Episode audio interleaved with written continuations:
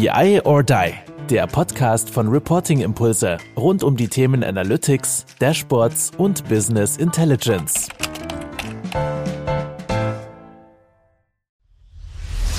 Ich habe schon ganz viele Folgen gehört und wollte uns einfach mal persönlich kennenlernen.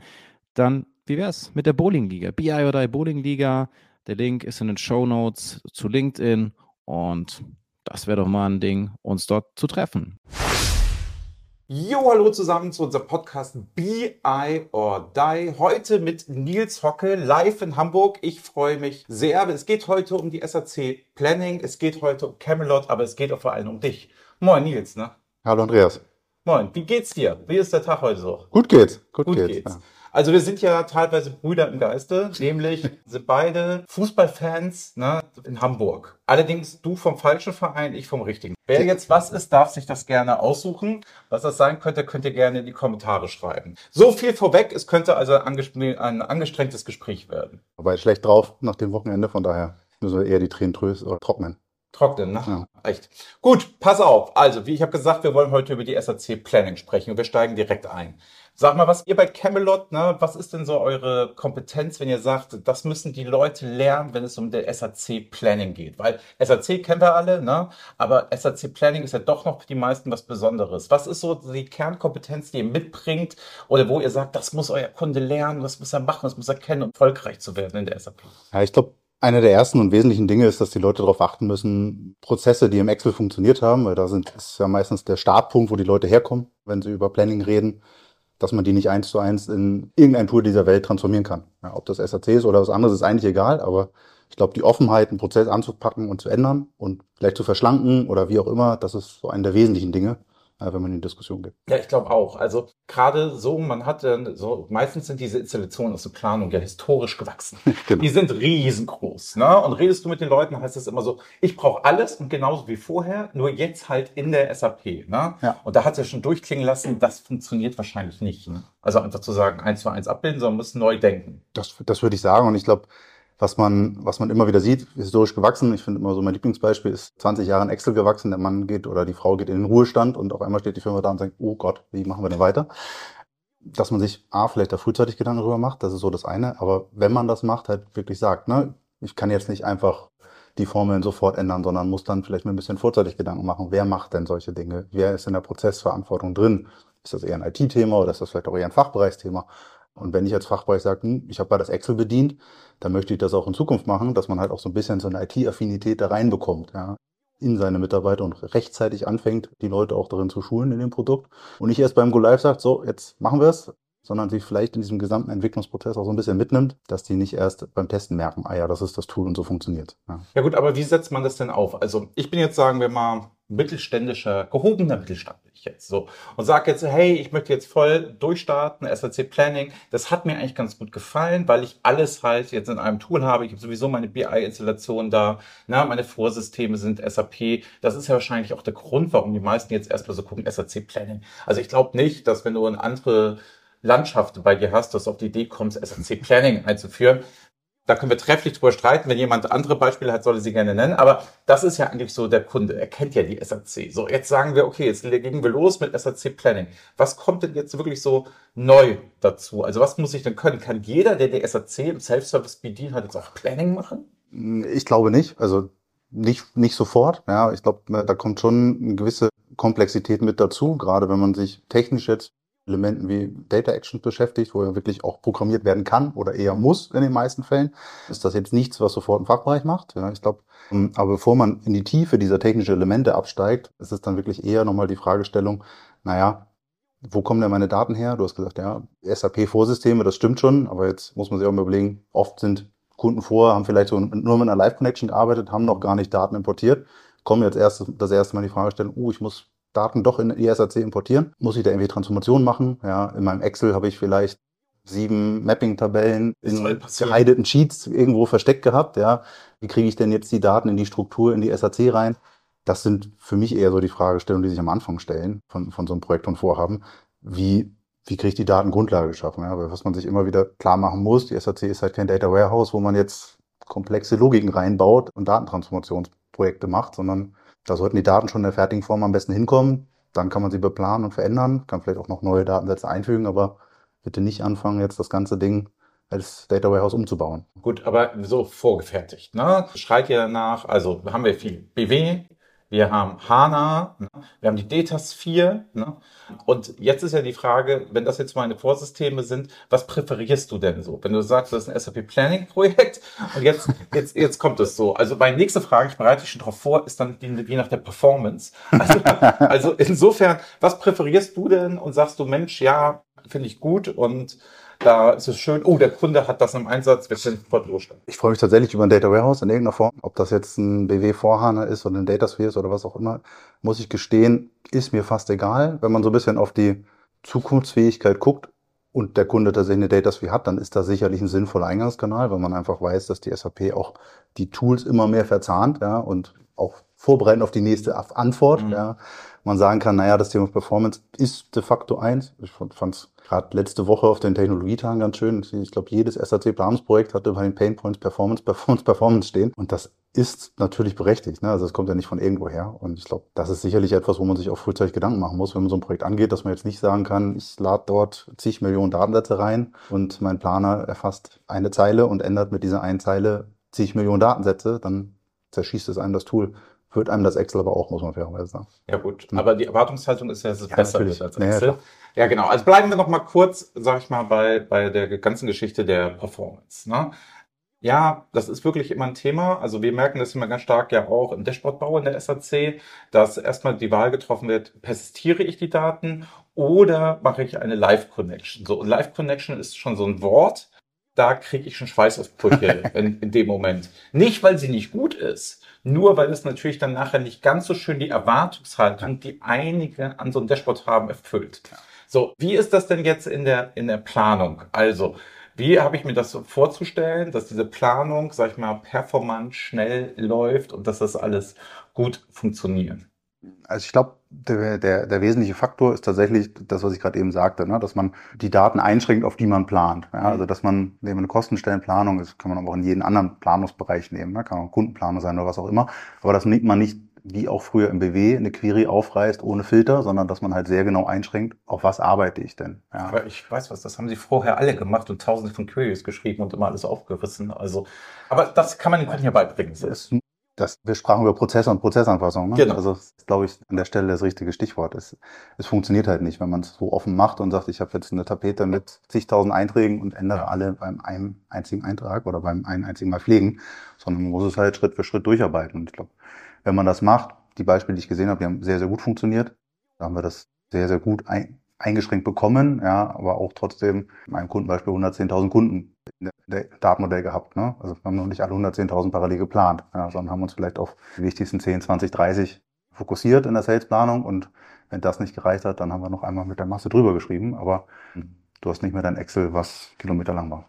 Ja, jetzt hört man, sag ich mal, man kommt hier bei euch rein, wunderschönes Büro, alles super. Wir sitzen, wir konnten die Wahl, sag ich mal, zwischen boah, sieben Räumlichkeiten, wo wir hätten aufnehmen können. Und es gab hier rechts auch so ein Think Tank Raum, ganz schick etc. Ich wollte eher das Gediegene hier in der Ecke, falls das jemand gerade auf YouTube guckt oder uns auf LinkedIn zusieht. Und da habe ich, da habe ich nochmal die Frage an dich. Du sprachst von Use Cases. Das heißt, Camelot IT, auch wenn der Name es so sagt, es bedeutet jetzt nicht nur, wir machen euch sag ich mal, die ganze IT-Schicko, sondern ihr seid in den Anforderungsworkshops, ihr versucht das auch prozessual zu lösen und es ist die Schnittstelle, ihr könnt beides wahrscheinlich, oder? Das ist das Ziel. Ne? Ich glaube, okay. das haben wir auch zum Glück ein paar Mal beweisen können, dass wir beides können. Aber ja, absolut, ja. Ich glaube, es ist auch nicht, gerade in so Planungsprojekten nicht zielführend, wenn man das sehr, sehr klar voneinander trennt, weil es einfach und das ist das, was ich vorhin sagte. Man muss mit dem Tool, wenn man sich für das Tool entschieden hat, muss man sich auch damit auseinandersetzen, dass es halt die eine oder andere Einschränkung gibt, nach links oder rechts. Das hat Vorteile, aber sicherlich auch Nachteile. Und die sollte man mit bedenken, wenn man so einen Prozess sich aufmalt. Ja. Mhm. Ich glaube, das ist umso wichtiger, einfach auch die Erfahrung mitzubringen, was kann denn das Tool äh, und wie kann ich es in so einem Tool auch gut umsetzen. Ja, ich glaube, bin ich relativ persönlich zumindest sehr, sehr überzeugt von, gerade in den Planungstools ist es oftmals auch der Schritt weiter als jetzt nur, wenn man die SAC aus dem Reporting kennt, sondern Standardstory. Und da kommt man eigentlich immer dahin, dass man doch ein bisschen programmieren möchte und dass man die Funktion ein bisschen erweitern möchte. Da ist, dass man so ein paar Aktionen automatisiert ausführen will und nicht auf den Button erst klicken muss oder so. Mhm. Und da ist das schon sinnvoll, wenn man diesen technischen Gedanken ein bisschen mitnimmt in den Prozess und dem Kunden auch raten kann, sagen kann, naja, schau mal, wenn wir so und so aufbauen, dann können wir ein paar Dinge gleich mitmachen. Ja, und Das funktioniert aus meiner Sicht ganz gut. Ja. Ähm, Feedback ist relativ gut von den Kunden, was die Usability angeht, der Lösung, die wir äh, mit denen gemeinsam arbeiten, aufbauen. Und ich glaube, das ist auch einer der Mehrwerte, die das bieten kann, ne, wenn man den Prozess und die Technik zusammendenkt. Ja. Ja, und also nochmal auf die Eingangsfrage. Also du hast ja, sag ich mal, sehr diplomatisch geantwortet und sagst, ja, dir ist echt alles recht. Ne? Kunde ruft mich an, die Vorsysteme sind mir egal. Würdest du sagen, wenn ich jetzt auf die SAC Planning sehe, soll sich dann gleichzeitig auch darauf schielen, mich mit der Datasphere zu beschäftigen? Geht das Hand in Hand oder würdest du dann auch sagen, ey, das Projekt wird euch zu groß, das fliegt euch um die Ohren? Weil ich denke gerade an dieses Use Case basiert. Also sprich, man hat jetzt was identifiziert, nutzt dann den Teil daraus wie Datasphere, hat vielleicht aber so auch sein, ne, HANA oder man hat noch so BW. Es fand ich cool, so. Also cool sind auch die Leute, die BW noch haben und jetzt direkt auf die Datasphere gehen. Das ist aber ein anderes Thema. Also wirklich cool, nicht ironisch gemeint. Und da frage ich mich, frage ich mich so, ist das jetzt eine Chance, beides zu machen? Oder würdest du eher sagen, boah, mach mal eins nach dem anderen? Also ich glaube, dadurch, dass die Datasphere, gerade was den Planungskontext angeht, ehrlicherweise noch nicht nichts hat. Ne? Mhm. Also es bietet noch keinen Mehrwert, Stand heute zu tun. Ja, und das ist ja oftmals so, dass bei so Planungsprojekten auch ein gewisser Zeitdruck dahinter ist. Ich will das zum Planungszyklus eins oder irgendwie zu meiner Budgetplanung haben. Und meistens, wenn wir so in Projekte gehen, werden wir nicht angerufen, wir haben zwei Jahre Vorlaufzeit, sondern meistens ist, oh ja, wir haben drei Monate, los geht's, macht mal was. Würde ich erstmal den Scope so klein wie möglich halten, gucken, dass das angenommen wird von den Leuten, gucken, dass die auch den Mehrwert erkennen und wenn sie sagen, ja, ist cool, dass man dann auch darüber diskutiert, ja, wie kann ich es denn noch cooler machen? Also wie kann ich vielleicht eine Datasphere integrieren, wenn es denn sinnvolle Funktionen sind. Ne? Also auch das muss man immer fragen, bringt es schon den Mehrwert oder bringt es den noch nicht? Und Stand heute würde ich fast überall behaupten, bringt es den jetzt noch nicht. Ja. Gut, also wenn man sich aber die Roadmap anguckt, du warst ja auf den Technologietagen, ne, das, da wird's aber ja wahrscheinlich irgendwann Absolut. laufen. Absolut. Also das heißt, jetzt ist natürlich die Frage, wie progressiv denkt man da oder Genau. wie zukunftsträchtig denkt man da, aber du sagst ja das Richtige, die Akzeptanz der Leute. So, jetzt weiß ich ja selber so aus dem Dashboarding heraus, du hast so Leute, die sind generell sehr offen und haben Mhm. sowieso Bock, die machen eh immer mit, die brauchst du nicht bewegen. Und dann gibt's einige Leute, die sagen ja immer so, früher war alles besser. Mhm. Oder bei meinem anderen Arbeitgeber, bevor ich gewechselt habe, hammergeiles System. Also bestes System ever. So, da hat alles funktioniert. Ich weiß nicht, wie das kommt. Erst, die Leute müssen erstmal wechseln, um zu wissen, wie gut es wahrscheinlich war. Aber so, und was sagst du denn da? Was sind denn so eure, eure Steps? Lasst ihr das Tool für sich sprechen? Begleitet ihr das? Wie führt ihr denn die SAC Planning eigentlich dann ein? Also Stichwort, früher hat man mal Change gesagt. Heute sagt man so agile Transformation oder man sagt solche Dinge wie, oh, das müssen wir internes Marketing machen. Also was sind da so eure Schritte, wo ihr sagt, ey, die Leute abholen? Das heißt es eigentlich.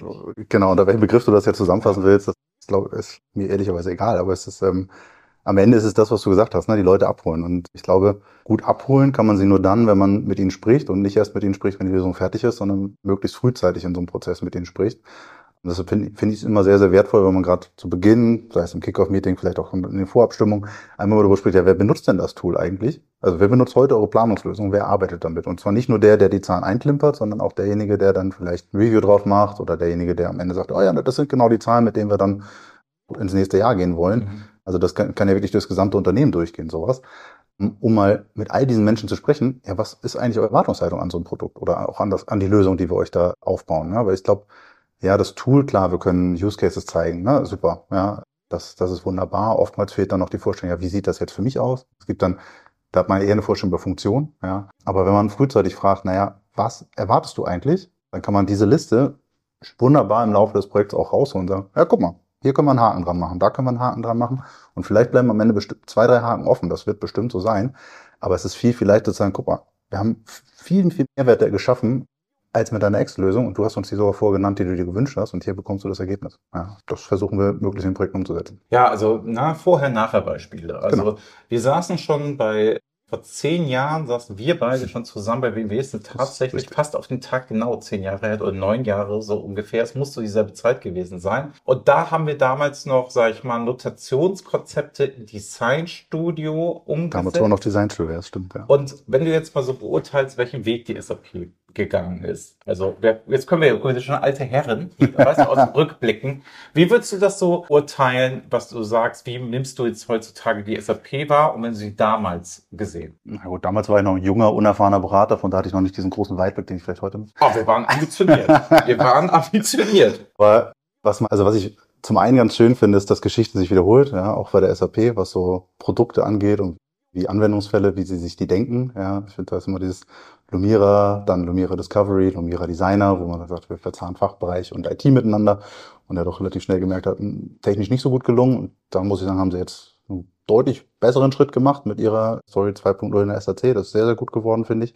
Aber ansonsten finde ich es schön, dass man jetzt sich auf ein Produkt fokussieren kann und sagen kann, ey, das ist es und mit dem machen wir es und auch schon seit vielen Jahren sagen kann, so, das ist jetzt das einzig führende Produkt und nicht mehr erstmal ewige Diskussion führen muss, was mache ich jetzt eigentlich wo, für welchen Anwendungsfall ist jetzt welche BO-Lösung die richtige und auch der Aufwand, wenn man sich ein Lumira oder ein Designstudio Dashboard anguckt, der da reingeflossen ist, so ein Ding schön zu machen und das vergleicht mit einer SAC-Story, dann ist das, weiß nicht, ein Bruchteil wahrscheinlich, ja, dessen, der da, der da reingeflossen ist. Ja, ich würde auch sagen, der manuelle Aufwand war also wahnsinnig, die ja. konzeptionelle und jetzt was vorgedacht ist. Also ich muss ganz ehrlich sagen, wir haben Tableau und auch Power BI sehr viel zu verdanken in der SAP-Welt. Also, die haben Druck gemacht. Genau. Also, oder sagen wir mal so, es ist ja auch völlig legitim, es ist ja keine Copycat, das würde ich überhaupt nicht sagen, also ist überhaupt gar nicht mein Gefühl, sondern man hat sich einfach dem Standard auch angenähert mit seinem eigenen Tool, was andere auch können, müssen wir auch liefern. Ja. Und das finde ich auch völlig legitim. Also es hat ja auch andere, es hat ja auch andere Stärken. Aber jetzt nochmal zurück zum Planning. Also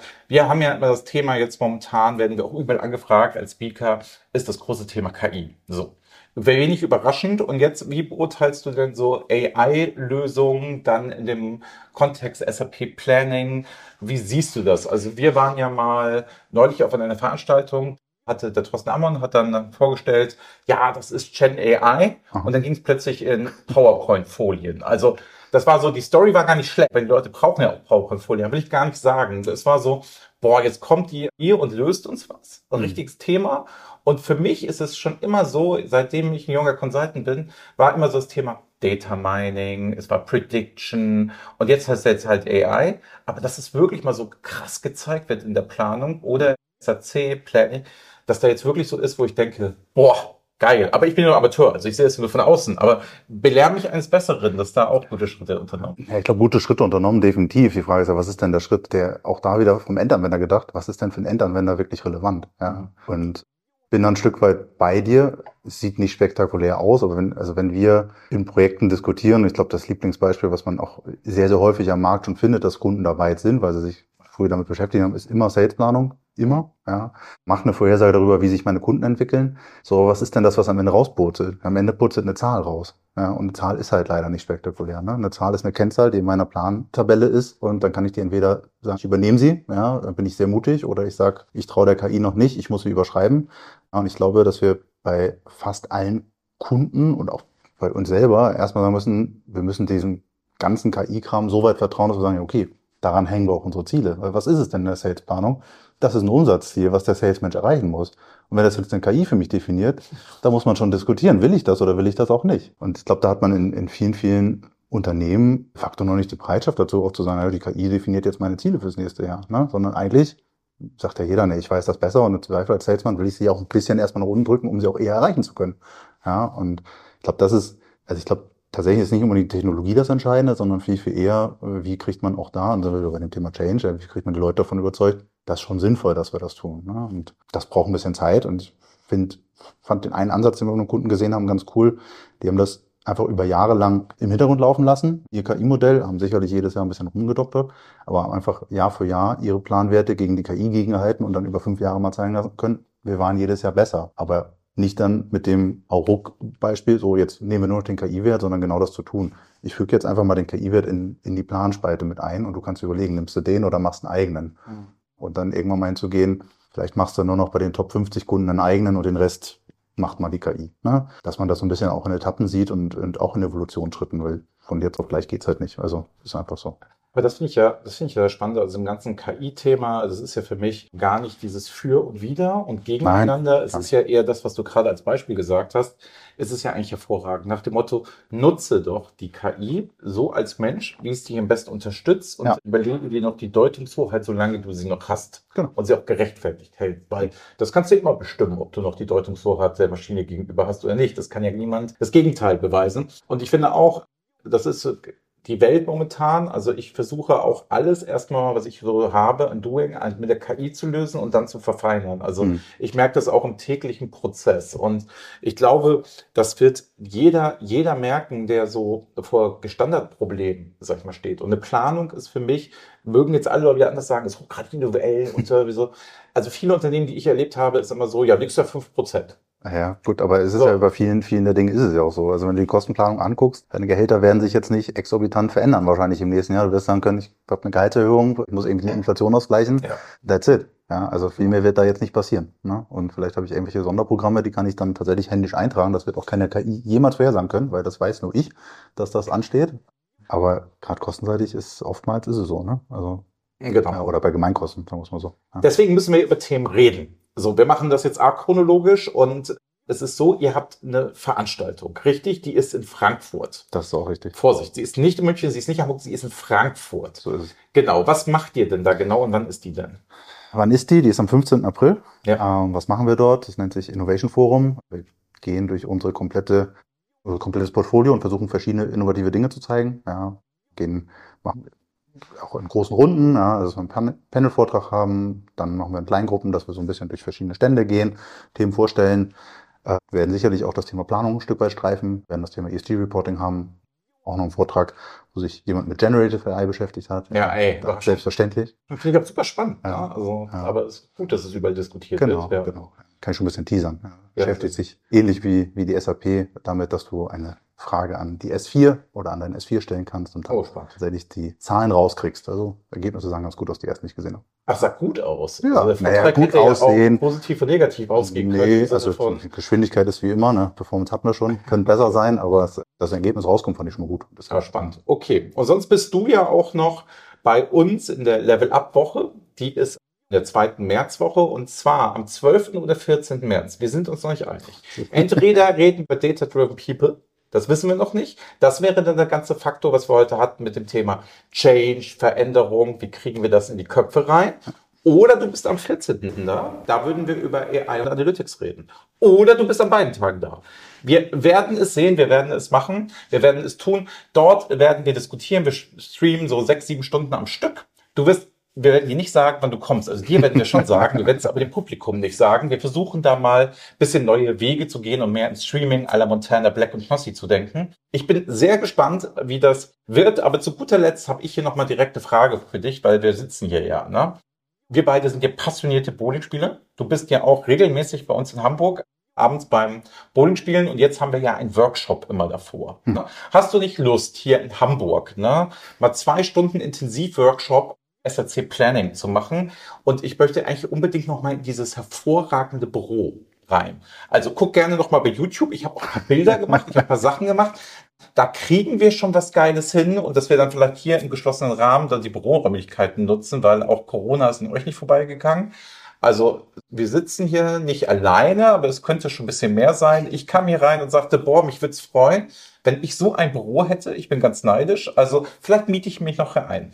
So, insofern, na, Camelot, geht mal auf die Seite, guckt auch, wenn ihr dieses Büro hier bevölkern wollt. Das macht nämlich absolut Sinn. Ihr habt nette Kollegen, ihr habt nette Chefs, nehme ich einfach mal an, weil das ist mittlerweile überall so, ne? oder? Ja. Das kriegen wir hin. Ansonsten, wie es so ist, na, gute alte Tradition in diesem Podcast.